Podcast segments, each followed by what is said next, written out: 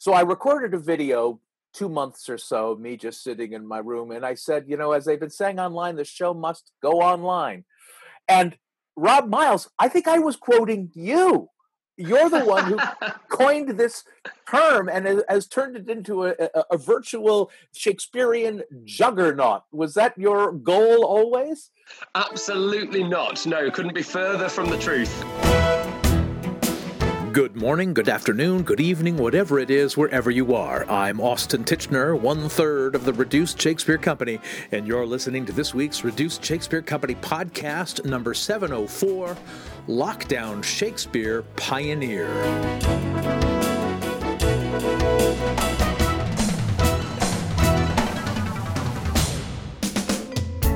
Rob Myles, along with his producing partner Sarah Peachey, is the creator of The Show Must Go Online, which since March 19th of 2020 has been creating fully, if madly, rehearsed productions of Shakespeare's entire canon in the order in which the plays were written, once a week, using actors and fight directors from all over the world. Rob and I talked about 10 days ago, and since then I've been able to watch him in action because I'll be acting in Rob's The Show Must must go online production of Shakespeare's King John this Wednesday, June 10th. Rob's an incredibly smart and lively director, I have now found out, and I've been amazed at how much text analysis and fun theatricality he and his team managed to cram into these productions with only about 18 to 20 hours of rehearsal. Rob began our conversation by telling me how the idea of The Show Must Go Online came to him in the first place. I had gotten as far as thinking about doing a reading online uh, of a Shakespeare play. I think I'd attended some readings by a great friend of mine called Jonathan LeBillon in London, and they were these informal reads where actors who knew each other and liked each other would get together in the pub and they'd read one of the uh, plays of Shakespeare in a chronology uh, every week, and it was done just for the love of it. There were no audience, uh, nobody did any rehearsal or prep or anything like that. It was just a cold read. Uh, and I'd uh, gone to probably four or five of those and really enjoyed them. Uh, and so that's where I'd kind of already had the idea kind of planted in my mind before then. Uh, I lost a gig in uh, early April that would have taken me through uh, April, and that day I think I saw three or four other friends losing out as well. and it very it became obvious at that point that we were the first dominoes to fall and that this was going to be a much bigger thing. So at that point, uh, I just started to think about, you know, what what would make me feel better about the situation, and uh, usually the answer to that is doing some Shakespeare. So I put out the idea of let's do an online reading group uh, where we uh, read one of the plays of Shakespeare each week. And within about four hours, I think I'd had 100 responses.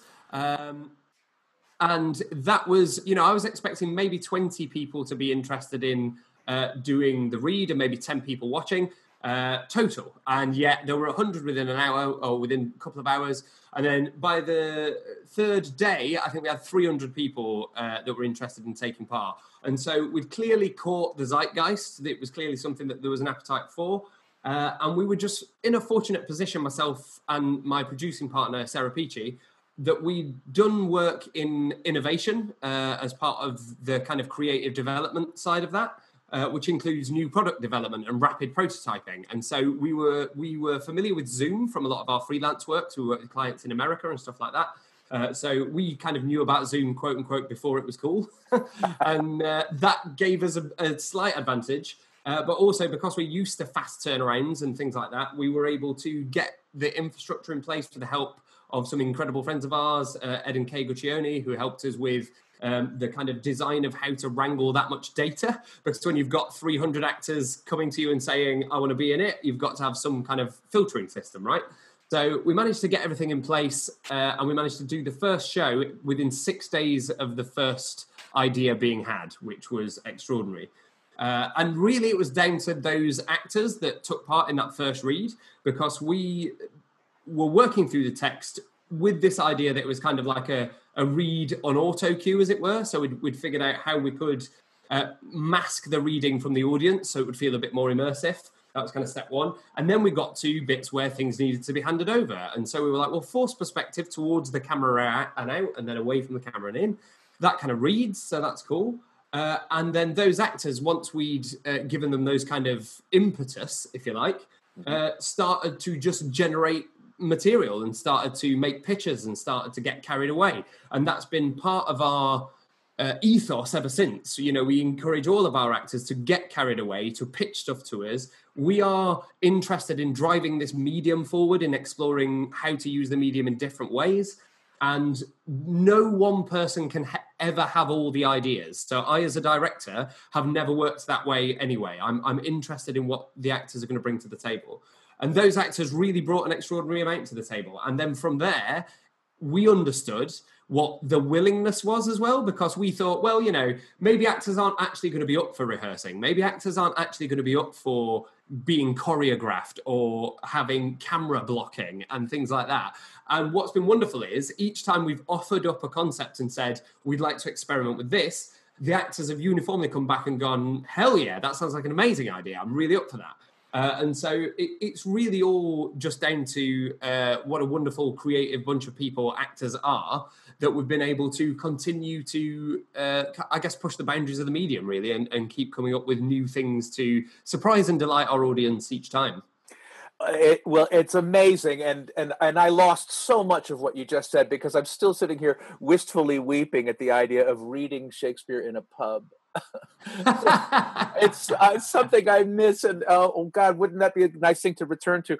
Um, no, but what, uh, what's is fascinating is is like two weeks ago on the podcast, I talked to a, a, friend of mine who's directing the newest show at Second City, and how you devise a sketch show in a live space, and that conversation, even as we were having it, felt like I was talking about divining rods or alchemy or an ancient way of doing things and really the people we need to be talking to are guys like you who are figuring out how to do what we do tell stories communally in this new virtual landscape i mean this moment required a rob myles and thankfully we seem to have him um, well, thank you very much. After we made our appointment to chat, uh, uh, before, uh, uh, I read that you did an interview with my friend Ronan Hatfull, and you and you explained that you were you were using the order of Shakespeare's plays. You were going in an order like th- that it has on the internet. So maybe not the Norton order, more no, the Wikipedia order, the, the Wikipedia. Wikipedia. order. Yeah. So and, we and know, that you've learned about... how to do you've you've learned how to produce your plays in the same way Shakespeare was sort of learning how to write his plays. Exactly that, yes. So, what we found doing the shows in that uh, chronological order was that Shakespeare's own ambition and his own uh, way of, I guess, dramaturging and producing his plays uh, became uh, exponentially more complex as as he went along. So we started with Two Gentlemen of Verona, and we didn't realize at the time how easy a time that had given us by doing that one first, because it is a lot of two people in a room talking, and that's wonderful. But then before you know it, we're suddenly into the histories where you've got huge casts, incredible complex relationships and it kind of struck me in a way that Shakespeare was playing with different uh, genres of theatre as it would have been understood at the time as well, because you had passions and pageants and uh, these kind of half day uh, events that were more, much more like variety shows, really. And you had a little bit of this and a little bit of that.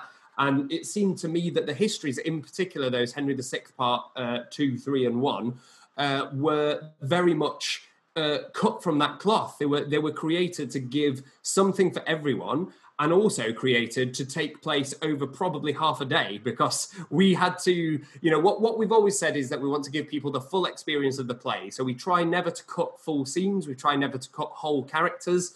Um, we've had to make a couple of uh, efficiencies here and there. Uh, but we also do want to keep the runtime down to about two and a half hours because, of course, we're producing this on YouTube, and that really is the very limit of the online attention span. And let's be clear, we did not anticipate people sitting and watching the whole show live.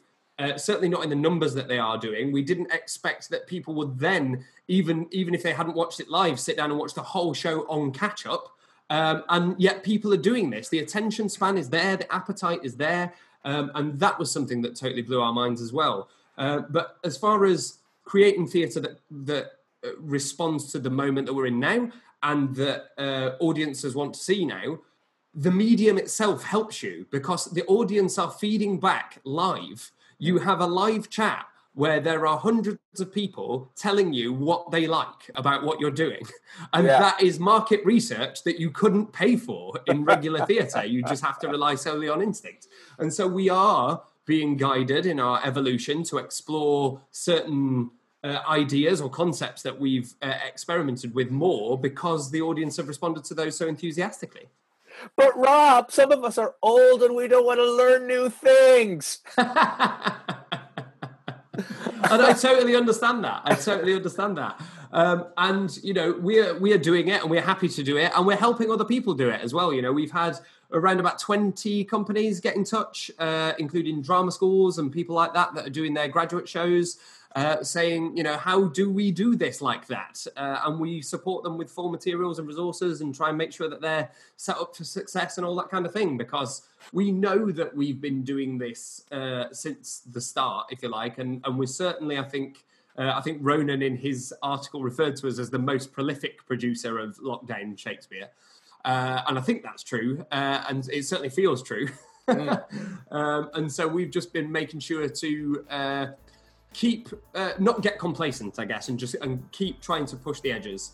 Uh, Yeah. and, and by doing that, it means that now a lot of the questions that we get from people who are coming to this for the first time uh, are things that feel quite easy and natural to us, and things that we've we've managed to make quite efficient in our in our kind of processes, I guess.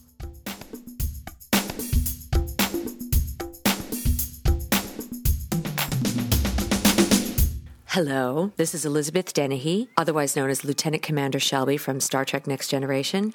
Welcome to the Reduced Shakespeare Company's podcast. Well, at least it's not a convention.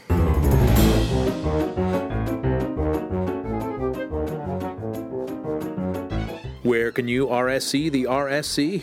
Right now, the only place to see the remote Shakespeare Company is online. We've created a brand new page at our website, reducedshakespeare.com, where right this second you can watch us perform many of our epic abridgments from the comfort of your own shelter. Right now, you can see the Ring Reduced, where we transform Wagner's 17 hour ring cycle into a brief and palatable 23 minutes. Lost Reduced, where we cram the first five seasons of the landmark TV show Lost into 10 minutes. Our appearances on two Jeopardy Tournaments of Champions, plus some brand new videos recorded and shot especially for right now. And the almost two-hour video Q&A that Reed Martin and I conducted on Facebook, and our reduced reunion of over 50 RSC actors, stage managers, and wardrobe goddesses from at least four different time zones.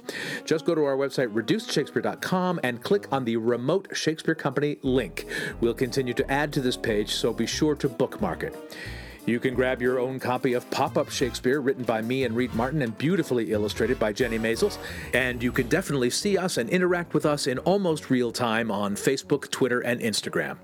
Now back to my conversation with Rob Myles, the co creator of The Show Must Go Online, weekly productions of Shakespeare performed on YouTube. Let's talk a little bit about your background. You have you, you work in innovation and new technologies, and and are uh, uh, and are Zoom proficient. Uh, before it was cool. What what? But you studied theater. This was what you are. You an you're an actor. You're a director. Where did you come Yes. from? How did you begin? well, I come from a place called Barnsley uh, in South Yorkshire. We uh, played is- Barnsley. Did you? Sure. Fantastic. Amazing. Amazing. Was it the Civic? Yes, that's Yes. exactly where it was. Yes, yes, I know the Civic very well. Yeah. I'm from Barnsley originally, which is a kind of working class northern former mining town, which uh, it, all of those connotations are filled with um, ideas and stereotypes that kind of get into people's heads, especially in uh, in England itself. Um, and as a result of that, I had what I feel was a sheltered upbringing. Uh, certainly when it comes to um, diversity and imagination, if you like. And uh, it was actually uh, watching Star Wars when I was about eight years old uh, that just blew my mind. I couldn't imagine that uh, that it was possible to invent something like that. Uh, and that was really what made me click onto the idea of storytelling and have been just running that horse ever since, really. Um, and so I went to university, studied psychology because I wanted to better understand people uh, and why they do what they do, uh, which to me felt very uh, kind of simpatico with storytelling. And yet it's something that whenever I bring it up, people think that it's somehow very different, uh, very, very separate. So I'm, I'm trying to kind of drag the two uh, things back together. Uh, and then uh, once I'd finished uh, university, because I, w- I was the first person in my immediate family to go to university, Um, I, I, was also someone that didn't know drama school existed until after I'd completed university because of my background and what have you. It just wasn't ever an option that was apparent to me.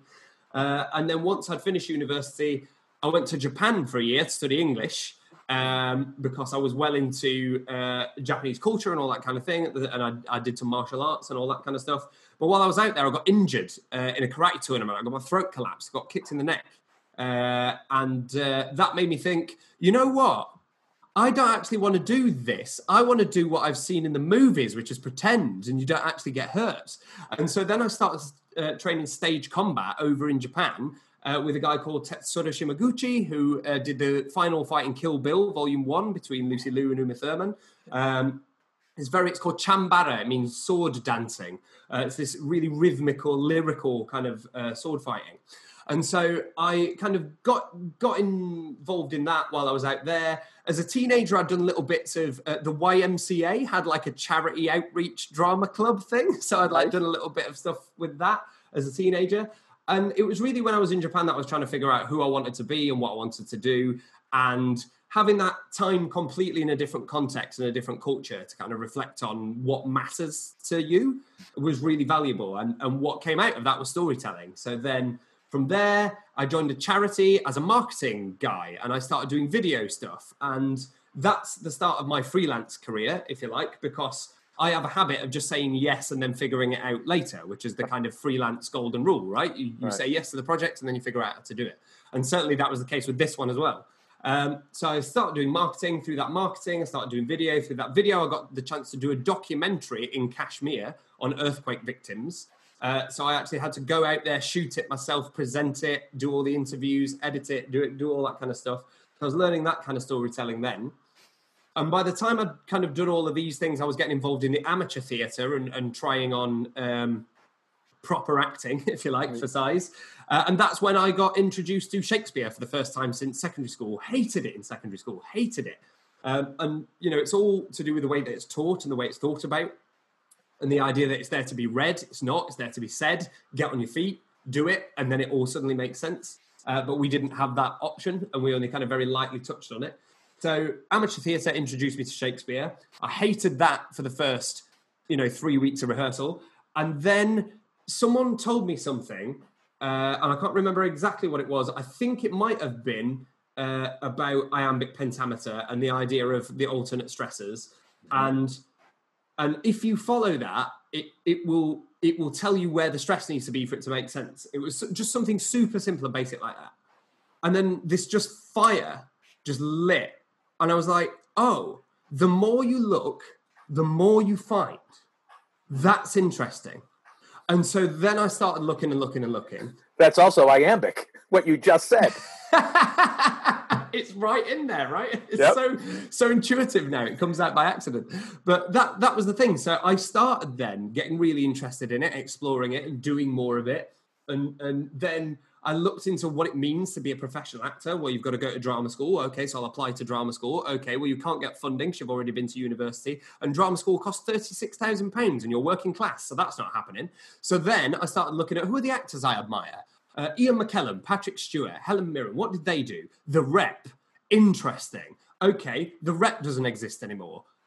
Okay, what do we do now? we just start applying for things, right? And so I just started applying for everything I could.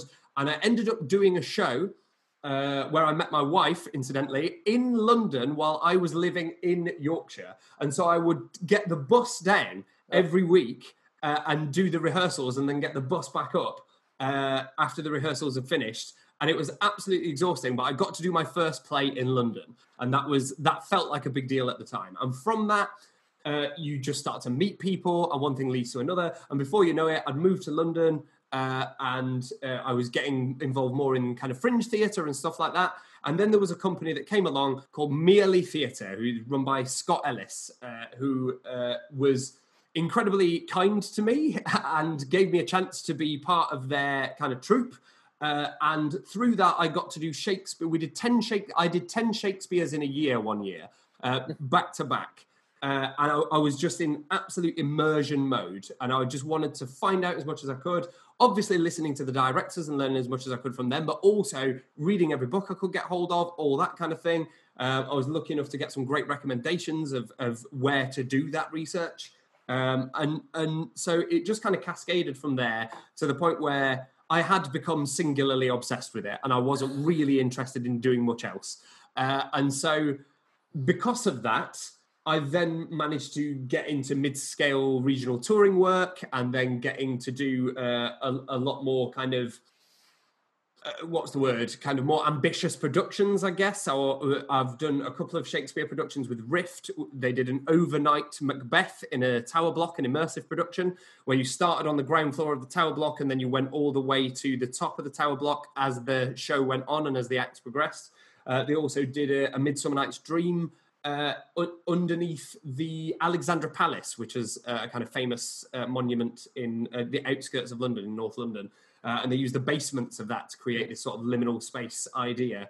Uh, and because I've been so obsessed with it, they actually invited me to be an associate director for text on the show. And so I was like, yes, absolutely. I would love to nerd out with people about text. Right. Um, so that was wonderful. and from that, I kind of came back round full circle to directing. Um, and so now I still consider myself primarily an actor, but definitely also a director. And the weird thing about this situation is that I started this journey filming a documentary and learning filmmaking and learning camera work.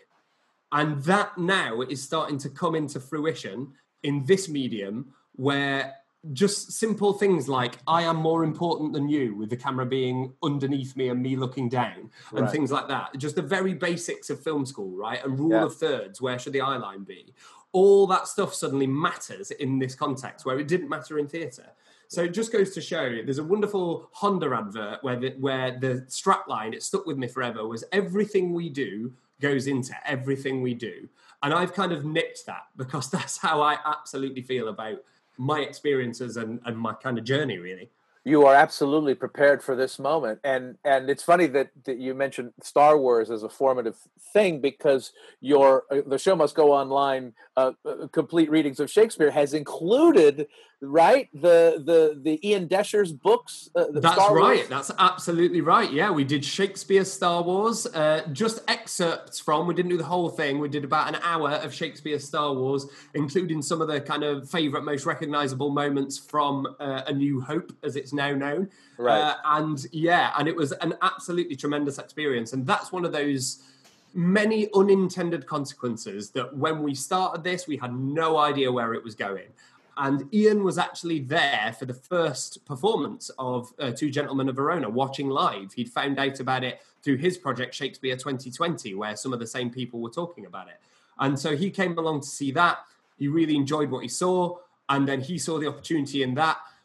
I'm given to understand that Disney are very particular about rights for performances and that these scripts are subsequently very rarely performed. Mm. And again, I think due to the format and the medium, but also due to the moment and the need to kind of bring joy to people however possible, right? Yeah. Uh, Disney actually gave him permission to produce it with us. And, and that blew our minds. The idea that um, I can say now that I've directed a version of Star Wars that's going to be my like fun fact about yourself, right? For every for every introduction I ever give about myself will be like, oh, and I had the chance to direct Star Wars. It'll be Amazing. on your tombstone. I directed Star Wars. Google it. Um, That's it.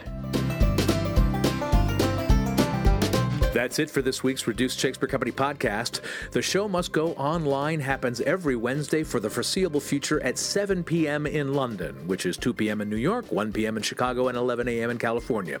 Their production of King John, in which I'll be playing the slimy Cardinal Pandulph, will be this Wednesday, June 10th, 2020. Go to robmyles.co.uk slash the show must go online for more information. And if you've missed any of their productions, they are all available at any time time at Rob's website or on YouTube. And if you'd like to be in one of their productions, you can sign up to participate at Rob's website, robmyles.co.uk slash the show must go online. Then send us your lockdown content via email to feedback at reducedshakespeare.com. You can also find us and interact with other fans on our dedicated podcast page on Facebook at RSC Podcast, on Instagram at Reduced Shakespeare Company, or on my preferred platform on Twitter at Reduced. You can also follow me on Twitter at Austin Tichenor, and you can follow Rob Myles on Twitter at Rob Myles with a Y. And you can follow the show must go online on Twitter at TSMG Online Live. Thanks as always to Zoom Padawan Matthew Croke, web services by Ginger Power Limited, music by John Weber and Garage Band. Our random fan shout out this week goes to Mike Trulock. No reason, it's just random. Special thanks to my friend Elizabeth Dennehy, who put me in touch with Rob and played the Duke of Gloucester in the Show Must Go Online's production of Henry VI Part 1. And finally, thanks very much to you for listening. Please stay safe and stay home. I'm Austin Tichenor, 704 2012ths of the Reduced Shakespeare Company. Where do you think now the show goes online goes? It's a really good question. We are not a company. I think that's something that surprises people is that we are a movement, we are a community of like-minded individuals. We treat everybody that takes part as co-equal contributors because without every single one of them, there would be nothing there. There would not be a show. And so while uh, Sarah and I are doing a lot of the organizing and the the vision, if you like, stuff, um, the top line, we still need everybody in order to make it work. And that to me is a, a truism of Shakespeare, and it's something that I really believe about Shakespeare is that it should be for everybody as well. So one of the features of the work that we're doing, yes, we have incredible professional actors donating their time and talent, and that is amazing. But we also have um, passionate amateur actors that have never worked professionally. And we also have people that just really love reading them and have never said the words out loud before. And we want to make sure that we continue to be inclusive of all those groups of people because we want somebody out there to tune into one of our shows one day and see someone sharing space with these experienced veterans who's never done it before and look at them and go, I reckon I could do that. And if we give them permission to say those words out loud, that is going to inspire them in ways that we don't know about and it's going to keep shakespeare alive in a way that we haven't necessarily anticipated.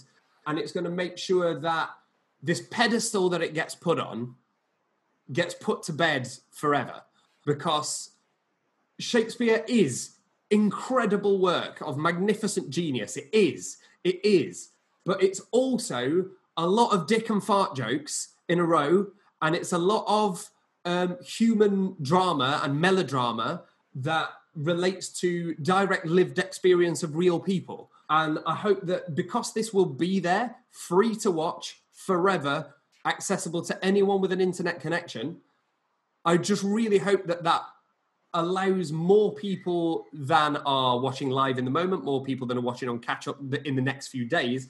I want to know who who's going to pick this up and discover it in 10 or 15 years when it's still there to be watched. This podcast is a production of the Reduced Shakespeare Company, reducing expectations since 1981. Go to reducedshakespeare.com for performance dates, actor bios, email newsletters, and so much less. So much less. So much less. So much less.